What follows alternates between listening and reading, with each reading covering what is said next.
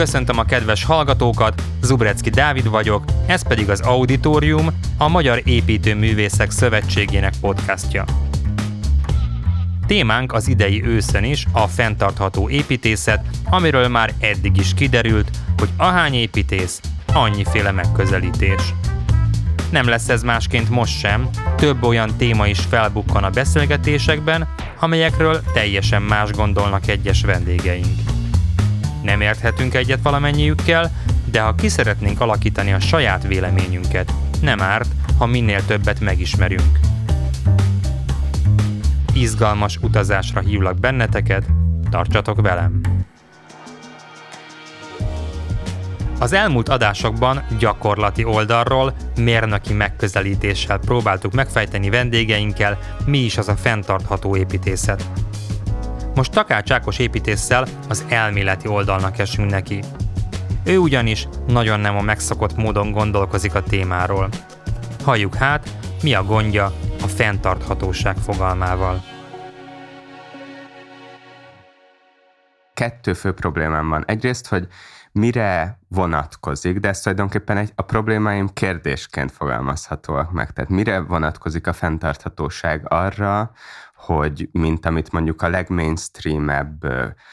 például városfejlesztési projektekben, vagy építkezésekben ugye a fenntarthatóság az tulajdonképpen azt sugalja, hogy olyan technológiákat kell alkalmazni, olyan anyagokat és olyan praxisokat a tervezésben, az építésben, ami, ami fenntartható, ami ugye azt jelenti, hogy ezek olyan innovációkat kell használni, ami lehetővé teszi azt, hogy az a nagy össztársadalmi és gazdasági rendszer, amiben most élünk, az ne változzon. Az fenntartható maradhasson ebben a formában. Szóval ez az egyik problémám, hogy mit is akarunk fenntartani, és biztos, hogy mindent fenn akarunk-e abból tartani, ahogyan most élünk. A másik, hogy, hogy nagyon népszerűek lettek, és ez mondom kicsit már túlmutatta a fenntarthatóságon, az olyan elméletek, ambíciók, érdeklődések, ami valamiképpen, ugye ezek az ilyen poszthumán, nem emberközpontú elméletek, ami tulajdonképpen ugye a, természet fenntarthatóságát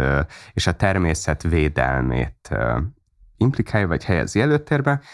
és ezzel nekem nagyon komoly problémáim vannak, nem azért, mert nem szeretem az állatokat és a növényeket, és a, nem gondolom azt, hogy még egyszer mondom, hogy az ökológiai probléma fontos lenne, de én ezt egy ilyen nagyon klasszikus, nem tudom, humanista és emberközpont, tehát én alapvetően azt gondolom, hogy a társadalmat kell megvédenünk, és a társadalom vagy a civilizációnk fennmaradását kell védenünk, és nem, nem a természetet, ami egy hozzánk képest, mivel emberek vagyunk bizonyos szempontból a külsődleges dolog, és meg fogja védeni magát, maximum a mi életkörülményeink, vagy a mi civilizációnk az ellehetetlenül. Láttam a, az építész hallgatók egy részénél is nagyon népszerű az, hogy egyrészt a technológia ellenesség, a mondjuk növekedés ellenesség gazdasági értelemben, meg ez az egész ilyen ö, mondjuk azt, hogy ez az ilyen antropocentrizmus ellenesség elég népszerű, és és én ezzel szemben mondjuk abszolút azt gondolom, hogy szükség van további technológiai fejlődésre. Én ilyen, azt lehetne erre mondani, hogy ilyen ökomodernista vagyok ebből a szempontból. És ehhez képest ellentmondásos az, hogy azt mondom, hogy ugye, hogy van az az ilyen, nem tudom, zöld kapitalizmus utópia, ami azt mondja, hogy pusztán technológiai innovációkkal a mostani politikai meg társadalmi összefüggések fenntartásával is nem tudom, ki tudunk kecmeregni a valamilyen szempontból, vagy valahogyan a, az ökológiai válságból. Szóval én azt gondolom, hogy szükség van ö, ezekre a technológiákra, bár mondjuk pont, hogyha ö, odaérünk konkrétabban, az építészet az annak a terepe lehet, az, ahol azért nagyon sok szempontból megkérdőjelezhető az, hogy mennyi technológiára is van szükség, és szükség van-e ennyi technológiára, mint amit most bármilyen ö, építkezésnél használunk, gépészet címén például. De ami engem érdekel tulajdonképpen a fenntarthatóság szempontjából, az, és amihez ha nem is azt mondom, hogy jobban értek, de amin az én fókuszom van, az sokkal inkább a, az, hogy ezeket a technológiákat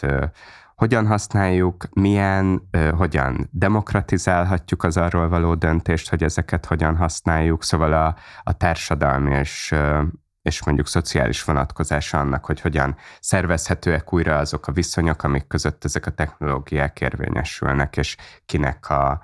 hogyan tudják ezek a társadalom minél szélesebb rétegeit szolgálni. Takács Ákos építész, a Mokembé kollektíva egyik alapítója. A Moholi Nagy Művészeti Egyetemen szerzett építész diplomát 2019-ben. Azóta a MOME mesterképzésén tanít építész történetet, vagy ahogy ő fogalmaz, az építészet társadalom és eszme történetét oktatja. Itt az egyetemen született meg a Mókembé építész kollektíva is. Ennek célja eredetileg egy közös diploma folyamat megalkotása volt, melyben az egyes munkák önállóan is értelmezhetők, de valódi erejük a közös rendszerben rejlik. A kollektíva az egyetemi évek után sem bomlott fel, a négy alapító ma is közösségben alkot, és a jelenlegi uralkodó városfejlesztési gyakorlatok lehetséges társadalmi és építészeti alternatíváit keresik. Takács Ákos a Szikra mozgalom tagja, a Partizán építészeti podcastjának, a város másik oldalának egyik szerkesztő műsorvezetője. Számos építészet kritikája jelent meg a magyar narancs hasábjain. Munkái során mindenek előtt az építészet társadalmi problémái, a lakhatás kérdései foglalkoztatják. Az az elképzelés, hogy kis közösségek, szövetkezeti mozgalmak és nak a, nem tudom, hálózatából, mindenfajta nagyobb struktúra nélkül szerveződő hálózatából, amelyek önfenntartóak, önellátóak, csak már meglévő épületeket használnak, stb. Szóval ezt nem tartom realisztikusnak, és ennek a, szóval ez nagyon sokszor, én is sokszor elmondtam ezt, hogy ez a lehetséges út, volt, amikor engem is kifejezetten ez foglalkoztatott, ez, ez nagyon pregnánsan kifejthető utópia, de azt gondolom, hogy ez az egy olyan léptékű, méretű és összetettségű társadalomban, amiben ö, élünk, ezért mondtam azt, hogy hogy ökomodernista vagyok, én nem hiszek abban, hogy van visszaút. Tehát a nem növekedésben és a visszafejlődésben, vagy hogy szerintem ebből csak probléma származhat. Tehát mondjuk, nem tudom, én régóta viccesnek tartom azt, amikor mondjuk, vagy nem viccesnek, de mondjuk azt, hogy problematikusnak, amikor mondjuk felső középosztálybeliek vesznek egy falut maguknak, és akkor azt gondolják, hogy ott majd kicsatlakoznak a nagyvárosi életből, és ott, és ott önfenntartó közösséget hoznak létre, aminek sokszor ugye az az eredménye, hogy aki még ott maradt egyébként ebben a faluban, azokat kiszorítják. Biztos, hogy vannak pozitív példák is erre, én azt gondolom, hogy ennek az elemeit is fel lehet használni. Vannak dolgok, aminél abszolút hiszek a decentralizációban, meg a közösségben is, bár ugye az is kérdés, hogy a mi társadalmunkban a közösség, mint szó, az mit jelent, mi annak a pereme, hogyan teremtődik meg egy ilyen közösség. A kis közösségnek azért van egy csomó hátulütője is, ott olyan konfliktusok, meg ilyen személyközi ö, problémák jöhetnek létre, ami egy megint csak egy alapvető kérdés, de én alapvetően azt gondolom, hogyha van is decentralizáció, például abban, hogy hogyan épül a város, ki hoz arról döntéseket, a, és milyen léptékben, hogy, hogy egy-egy kerület, vagy városrész, vagy településrész, hogy ne csak városról beszéljünk, hogyan fejlődik és hogyan épül tovább. Ezt abszolút lehet demokratizálni, de én azt gondolom, hogy ezeket a helyi és decentralizált szerveződéseket is egyszerűen nem lehet másképpen, mint hogy ezeket valami fajta nagyobb platformok ö, rendezik, vagy összefogják, integrálják. Akkor visszatérve a szociális kérdést, ugye mondtad, hogy, hogy számodra ez a legizgalmasabb területe a fenntarthatóságnak, tehát a szociális megközelítés, vagy az, hogy hogyan lehet demokratikusan hozzáférni ezekhez a bizonyos technológiákhoz. Ezen a téren tudnál mondani valami gyakorlatot? Tehát, hogy ez hogy, mire gondolsz pontosan, akkor inkább így kérdezem. Igen, hát én ebben abszolút azt gondolom, szóval konkretizálhatjuk mondjuk egy építés szempontjából nyilván a legakutabb ilyen probléma, az az egyébként mindig, vagy hát ciklikusan újra termelődő lakhatási válságoknak, ugye a lakáskérdésnek a, a problémája, ami hát látjuk, hogy most is ö, abszolút egy ilyen csúcspontját érte el, a, vagy éri el a világban, és én egyszerűen azt gondolom, hogy, a, hogy ez nem túl bonyolult, és sokat is beszélünk vagy ezekről a példákról, hogy én ezt mindig úgy fogalmazom meg, vagy úgy próbálom leírni, hogy egyszerűen a, például a lakhatással kapcsolatban van egy csúszka, aminek a, a csúszkának az egyik pontján mondjuk a használati érték van, tehát az, hogy olyan ö, városrészek, lakónegyedek, lakóházak épüljenek, amiknél az elsődleges szempont az, hogy ott milyen élni, hogy az a lehető legtöbbek számára a legmegfelelőbb lakhatási viszonyokat biztosítsa, lehetőleg ugye az én, nem tudom, elképzelésem szerint mindenki számára legalább minimálisan megfelelő és méltóságteljes lakhatás biztosítson. Szóval ott a használatérték, és a csúszka másik oldalán pedig ott van az a csereérték, tehát amikor tulajdonképpen azért termelünk lakásokat, ugye ezt mindenki megnézheti mondjuk Budapesten az újonnan épített lakóparkokban és városnegyedekben, amikor az elsődleges szempont, vagy ez a csúszka nagyon abba az irányba mozdul, hogy csereértékként, tehát befektetésként, beruházásként a lehető legrövidebb megtérülés szempontjai alapján építsük ezeket a lakásokat. És én azt gondolom, hogy vannak olyan, nyilván ezt nem lehet általánosítani, és mondjuk a magyar város és város politika történetben kevés olyan példa van, vagy kevesebb példa van, mint mondjuk a szomszédos és közhelyesen sokat emlegetett Bécsben, ahol egyszerűen van egy olyan társadalmi, mozgalmi, politikai hagyomány, ami lehetővé teszi azt, hogy ugye a lakosság, nem tudom, kétharmada, hát meglehetősen olcsón, vagy közvetlenül önkormányzati tulajdonban lévő, vagy valamilyen formában támogatott lakásban bérlőként él, és a, ahhoz képest, mint amit mondjuk Budapesten fizetnünk kell a, ö, nem tudom, a havi megélhetésünkből, amekkora százalékát lakhatásra kell fordítanunk, ott az ennek, ö, ha már nem is töredéke, de jóval kisebb része. És ö, én egyszerűen azt, ugye itt egy probléma van, ö, van nyilván most nem tudom, az, tehát Budapesten is meg lehetett ezt valósítani, mert mondjuk a 11. kerületben épülnek önkormányzati lakások, meg szociális bérlakások, részben nyilván ott ez erre lehetőséget ad, hogy ügyesen le lehet fölözni azt a hatalmas ingatlanfejlesztési boomot, ami ott van. Én nem nagyon látok más megoldást, mint azt, hogy ezt a csúszket valahogyan megpróbáljuk a használati érték felé tolni, és hogy a társadalom önvédelmét úgy is mondhatjuk. Ugye volt budapesti főépítésznek kezdtem el most használni, a Schneller Istvánnak volt az a mondás, hogy tulajdonképpen az a, pedig őt nem lehet azzal vádolni, hogy egyébként nem tudom, valamilyen radikális baloldali elképzelései lennének, de ugye neki ő fogalmaz úgy, hogy ezek az ingatlan fejlesztések, mind az iroda, mind a lakásfejlesztések, ezek tulajdonképpen térrablásként is értelmezhetőek, mert ugye a, tulajdonképpen erőforrásként kell tekintenünk a, a területekre is, a földre, a városi területekre is, meg a városi térre is, ami ezek fölött, területek fölött van, és ugye nagyon sok ö, szempontból ezek az új építkezések ezekkel az erőforrásokkal vagy nagyon pazarlóan bánnak, vagy túlépítik őket, vagy egyszerűen olyan típusú és minőségi lakásokat hoznak létre, amik nem lesznek tartósak, hamar elavulnak minden szempontból. Ö, úgyhogy én ezt látom központi problémának arra nincsen válaszom, hogy ugye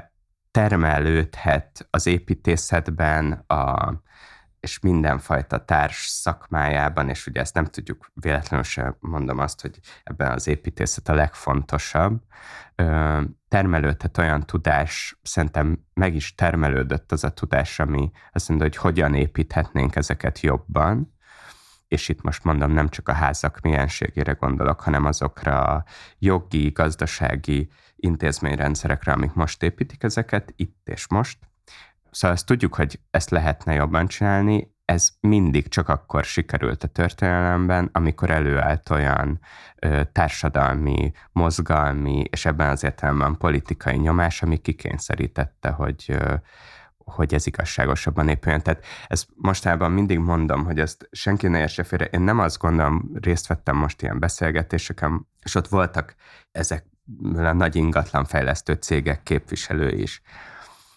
És én nem azt gondolom, hogy ők gonosz emberek, és hogy a hétköznapi tevékenységük keretei között nem a legjobban akarják elvégezni a munkájukat, és ezek között a paraméterek között ők nem a legjobb ugye az ő megfogalmazásukban termék, lakástermékeket akarják megépíteni. Én azt gondolom, hogy a, tehát ez nem személyes dolog, de hogy egyszerűen azok a keretrendszerek, amik között gondolkodunk a város tovább építéséről, azoknak kell változniuk, de ez egy nagyon nehéz kérdés, és én, engem ilyen szempontból érdekel ez a szociális fókusz, hogy lekerekítsem a dolgot, hogy, hogy hogyan lehet ezt a, a társadalmi nyomást, mozgalmat megteremteni, megépíteni. Oké, okay. van ez az egyik, vagy a mérleg egyik serpenyében, és a másik pedig van az, amiről beszéltünk már, hogy hogy viszont ez, ez ugyanúgy új építéssel jár, ugyanúgy térrablással jár, ahogy fogalmaztad, és az abszolút fenntarthatóság az, le, az is lehetne, hogy nem építünk semmit. Igen, ez a másik dilemma, a nem növekedés mellett a nem építés gondolata. Azt csak így most még egyszer mondom, hogy ezekben nem is dilemmák, tehát véletlenül sincsenek válaszaim, és a, az ellenérzéseim, meg a kritikáim azok nagyon sok szempontból ilyen intuitíva. Igen, szóval kettő dolog ezzel kapcsolatban. Én el tudom képzelni azt, hogy azt mondjuk, ugye ne legyenek illúzióink, hogyha csak a meglévő élet, épületállománynak a folyamatos karbantartásával, átalakításával, adap, ugye most az adaptáció, az nagyon népszerű kifejezés az ilyen különböző építészeti praxisokban, meg egyetemi stúdiókban és a világban, szóval, hogyha csak adaptálnánk a meglévő épületállományt, az is folyamatos nyersanyag felhasználással, technológia felhasználással, munkaerő, tehát az építés nagy összfolyamata az akkor, abban az esetben ö, sem szűnne meg. Szóval simán felmerülhet ez a kérdés, hogy építettünk már eleget, és ezt kell belakni. Nekem ez egy szimpatikus gondolat, de azt is meg kell, hogy mondjam, hogy szerintem az első probléma, és ez önmagában nem válasz a társadalmi bajainkra, és nem strukturális kérdés. Erre mondhatjuk azt, hogy vesznek az építészek, és ö, minden ilyen hogy nem tudom, dekonstruáljuk azt, hogy mit jelent ez a szakma, alakítsuk át a szerepfölfogásunkat, és mondjunk le mindenfajta olyan romantikus és nem tudom, ilyen heroikus elképzelésről, mint amit az építészek, vagy az építészeti gondolkodás saját magáról kialakított az elmúlt néhány száz évben. Tehát ez nekem oké, okay, ez egy gyakorolhatunk ilyen radikális önkritikát, nehéz lesz azért lemondani, nekem is nagyon, vagy nekem személyesen nagyon nehéz lemondani arról az ilyen, amit azt hiszem a Rem Koolhaas nevű ilyen még élő, fontos 20. század végi építész, vagy híres holland építész mondott, hogy az utópikus génről, ami a, az építészekben van, meg a, a nagy léptékben való gondolkodásról, és a, az építeni akarásról, ez, ez egy ilyen, tudom, szakmapszichológiai nehézség, ami ennél fontosabb, és gondolkodtam ezen a kérdésem, hogy oké, okay, csak én erre azt mondom, hogy egyetemi ö, közegben, vagy ilyen az építészeti gondolkodást, mint ilyen kritikai tevékenységet alkalmazva, amikor önmagadat megbízod, és projekteket társz a társadalom elő, hogy szerinted hogyan kellene ezekben a kérdésekben gondolkodni, a, ezt lehet csinálni, megmondom az akadémiában és tervezési stúdiókban ezt lehet spekulatívan felvetni ezt a kérdést, csak én azt gondolom, visszacsatolva az előzőhöz, hogy ettől függetlenül nem igazán látom azt, hogy megszűnne az építési tevékenység, pontosan amiatt, mert ugye azt pontosan látjuk, hogy bizonyos ciklusokban lehet, hogy most majd pont egy ilyen ciklusnak, ilyen ingatlan buborékfújásnak vége lesz, és, és egy, lesz egy kis szünet ebben a nagy lakásépítésben, de hát ezt azért tudjuk, hogy bizonyos időszakonként a, az a logikája a gazdasági rendszerünknek, hogy a megtermelődő hatalmas tőkének nagyon jó tároló helyet jelentenek az épületek, és a, az infrastruktúrának, meg, a, meg az ingatlan fejlesztésnek, vagy a városfejlesztés az egy nagyon jó lehetőség arra, hogy vasbetonban tárolódjon az érték, ami máshol nem tud. Szóval én csak azt mondom, hogy mondhatjuk ezt gondolatkísérletként, meg ilyen kritikai ö, tevékenységként, elképzelhetünk egy olyan világot, ahol nincsen új konstrukció, de a másik oldalon viszont azt gondolom, hogy ha azt mondjuk, hogy már pedig lesz, akkor olyan terveket is gyártanunk kell, és nagyon ö, jól kell, így jön az egész ilyen történeti érdeklődésem, jól kell ismernünk a, azokat a precedenseket, ami azt mutatja meg, hogy tehát lehet ö, kompromisszumot kötni a, azzal, hogy alapvetően nyereség alapon épüljön a város, de mondjuk a mostani Budapesten látható praxis nagy részénél lehetne fenntarthatóbban, kisebb léptékben és sokkal átgondoltabban egy sokkal koherensebb városi milliót létrehozó, nem tudom, építészeti tudást alkalmazva építeni ezeket a dolgokat. Tehát hogy, hogy egyszerűsítsem, azt gondolom, hogy lehet gondolkodni abban, hogy nem építünk semmit, viszont akkor elmegy mellettünk a, az ingatlan fejlesztésnek ez a gépezetszerű logikája, és miközben mi egyetemi asztaloknál tervezzük a, és adaptáljuk a meglévő épületállományt, és nem lobbizunk azért, hogy legyen, hogy máshogyan épüljön a város, akkor akkor végképp elvesztjük a relevanciánkat. Tehát nem tudjuk be egy kicsit sem csatornázni, vagy alakítani azt, hogy hogyan fejlődik tovább. Bécs is egy rendkívül gazdag, nem tudom, kapitalista város, természetesen, de hogy ott olyan szabályozási környezet van, olyan megint csak ezt tudom mondani, hogy nagyobb emiatt a politikai és építészeti hagyomány miatt nagyobb ereje van a városi önkormányzatoknak, meg a helyhatóságoknak, amik egyszerűen konkrétan a város formáját olyan kör, ö, szabályozási, ö, meg nem tudom, pályázati keretek közé ö, szorítják, amit aztán persze kitölt a maga helyén a piac, de én ezt mondanám kompromisszumos megoldásnak, hogy mi is úgy ö, sokkal erősebben szabályozzuk azt, hogy hol, mi és hogyan, milyen minőségben épülhet. Tehát én ö, pusztán erre gondolok azzal, hogy ha már ezt sikerülne megvalósítani, és ehhez rendelnénk egy olyan építészeti kultúrát, ami tisztában van ezekkel az előzményekkel, de mondhatnék egy csomó holland példát, azt, hogy, és nem csak a, nem tudom, nagy szociáldemokrata ö, szociális lakásépítésekre gondolok, hanem egy erősebb kontrollra azzal kapcsolatban, hogy, hogy hol mi épülhet, és mondjuk mondok példát. Tehát Budapesten az, hogy külső hetedik kerületben, ott a Rottenbiller utca és a Damjani utca sarkán van az a tömb,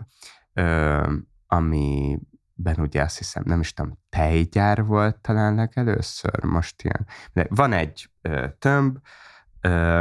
ami be egy ilyen hatalmas ingatlan fejlesztést szánnak. És ez most csak egyetlen egy kiragadott példa, és ezen gondolkoztam, ez ugye egy olyan városrészről beszélünk, ahol elfelejtettek tereket építeni, az egyik legsűrűbb része Budapestnek, ugye ez a Chicagónak nevezett résznek a sarkán van, és ott egy fantasztikus, a töm megújításával, a töm belsejében egy fantasztikus, nem tudom, közparkot, közteret lehetne építeni, ehhez képest, nem tudom, 50 ezer négyzet négyzetméternyi lakást akarnak belefejleszteni. És mondjuk egy ilyen esetben az, hogy nincs egy olyan mechanizmus, ami azt mondja, hogy mondjuk kompenzálja, mert nyilván a kerület azért akarja ezt a dolgot, mert bevétele származna ebből. Hogy nincs egy olyan mechanizmus, ami azt mondaná, hogy oké, okay, építsen valamit ez a fejlesztő, de ő építse ezt a átmeneti övezetben, a rostölvezetben, építse olyan területen, ahol erre van hely és szükség, és mondjuk kap ezért valami kompenzációt a ö, hetedik kerület. Vagy, tehát, hogy ezen a módon is keretek közé szoruljon az ö, sokkal szigorúbban, hogy hol mit építhetünk. Én ilyen, nem tudom, középtávú és nagyon realisztikus célként már ezt is ö, elegendőnek tettem milyen lenne számodra az ideális forgatókönyv Budapest számára, mondjuk 10-20 éves távlatban, ha mondjuk egy picit még jobban elengedheted a fantáziádat? Hát ugye az a nagy kérdés, és ezért az ezért figyelem, vagy nyilván mindenki feszültem figyeli, hogy például most lesz-e ingatlanár csökkenés, véget ér ez a konjunktúra, mert hát ez nyilván szörnyű lesz sok-sok szereplőnek a piacon, szörnyű lesz azoknak, akiknek nem sikerül befektetni, tehát hogy válság lesz, az nem jó, de mondjuk az építészetben mindig, amikor ilyen, amikor nincs annyi munka, és, és leáll az építőiparnak ez a nagy gépezete, akkor mindig van arra lehetőség, hogy reflektáljunk arra, hogy mi történt, és egy kicsit átgondoljuk a dolgokat, és mondjuk lehet ilyen rendszer szintű kérdésekben is fantáziálni, hogy majd hogyan tovább. Aztán az persze megint csak kérdés, hogy kinek van ereje arra, meg befolyása, hogy ezeket a így termelt ötleteket, meg reflexiókat eljutassa döntéshozókhoz. Szóval, hát én azt gondolom, hogy ha tulajdonképpen amit mondtam annak kapcsán, egy, szerintem egy csomó kérdés, például ugye most aktuális oktatási, kulturális kérdés, az tök jó, hogyha decentralizált marad. Én mindenképpen azt gondolom, és az előbbi példa is erre vonatkozott, hogy ö, várost fejleszteni az nem lehet ilyen széttagolt rendszerben, tehát valami fajta integrációján ezeknek a folyamatoknak szükséges lenne. És,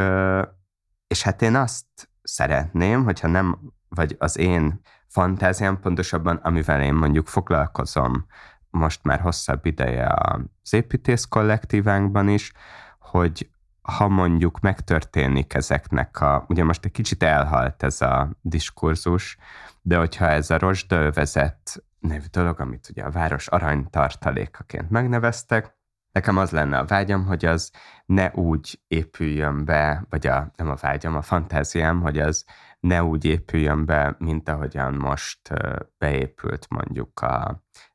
Lágymányosi híd alatt, a Moltoronnyal, vagy ne úgy épüljön be. Ugye most ott volt is tüntetés szerveződött egy ilyen beruházás ellen, mint a Bosnyák téri piac helyére és mögé tervezett óriási beruházás, hanem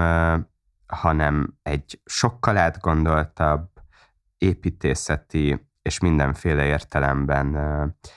a városra valami fajta, még akkor is, hogyha persze abszolút helyi jellegzetességekkel bíró, egyszerűbben foglalkozom, hogyha valódi városrészek, és nem ö, ilyen elzárt, szigetszerű ingatlanfejlesztések jönnek létre. Nekem az építészeti fantáziám az ennyi. A főváros készített egy olyan tanulmányt, ami azzal foglalkozik, hogy milyen jó ö, történeti és ö, magyar vagy külföldi példák vannak arra, hogy ö,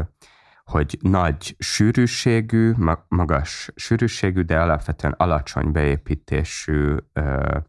ö, városfejlesztések jöjjenek létre, tehát ne 7-8-10 emeletes ö, óriási lakóházakat építsünk, hanem hanem olyan sorházakat, átriumházakat, ugye ezek a tipológiák nem igazán terjedtek el Budapesten,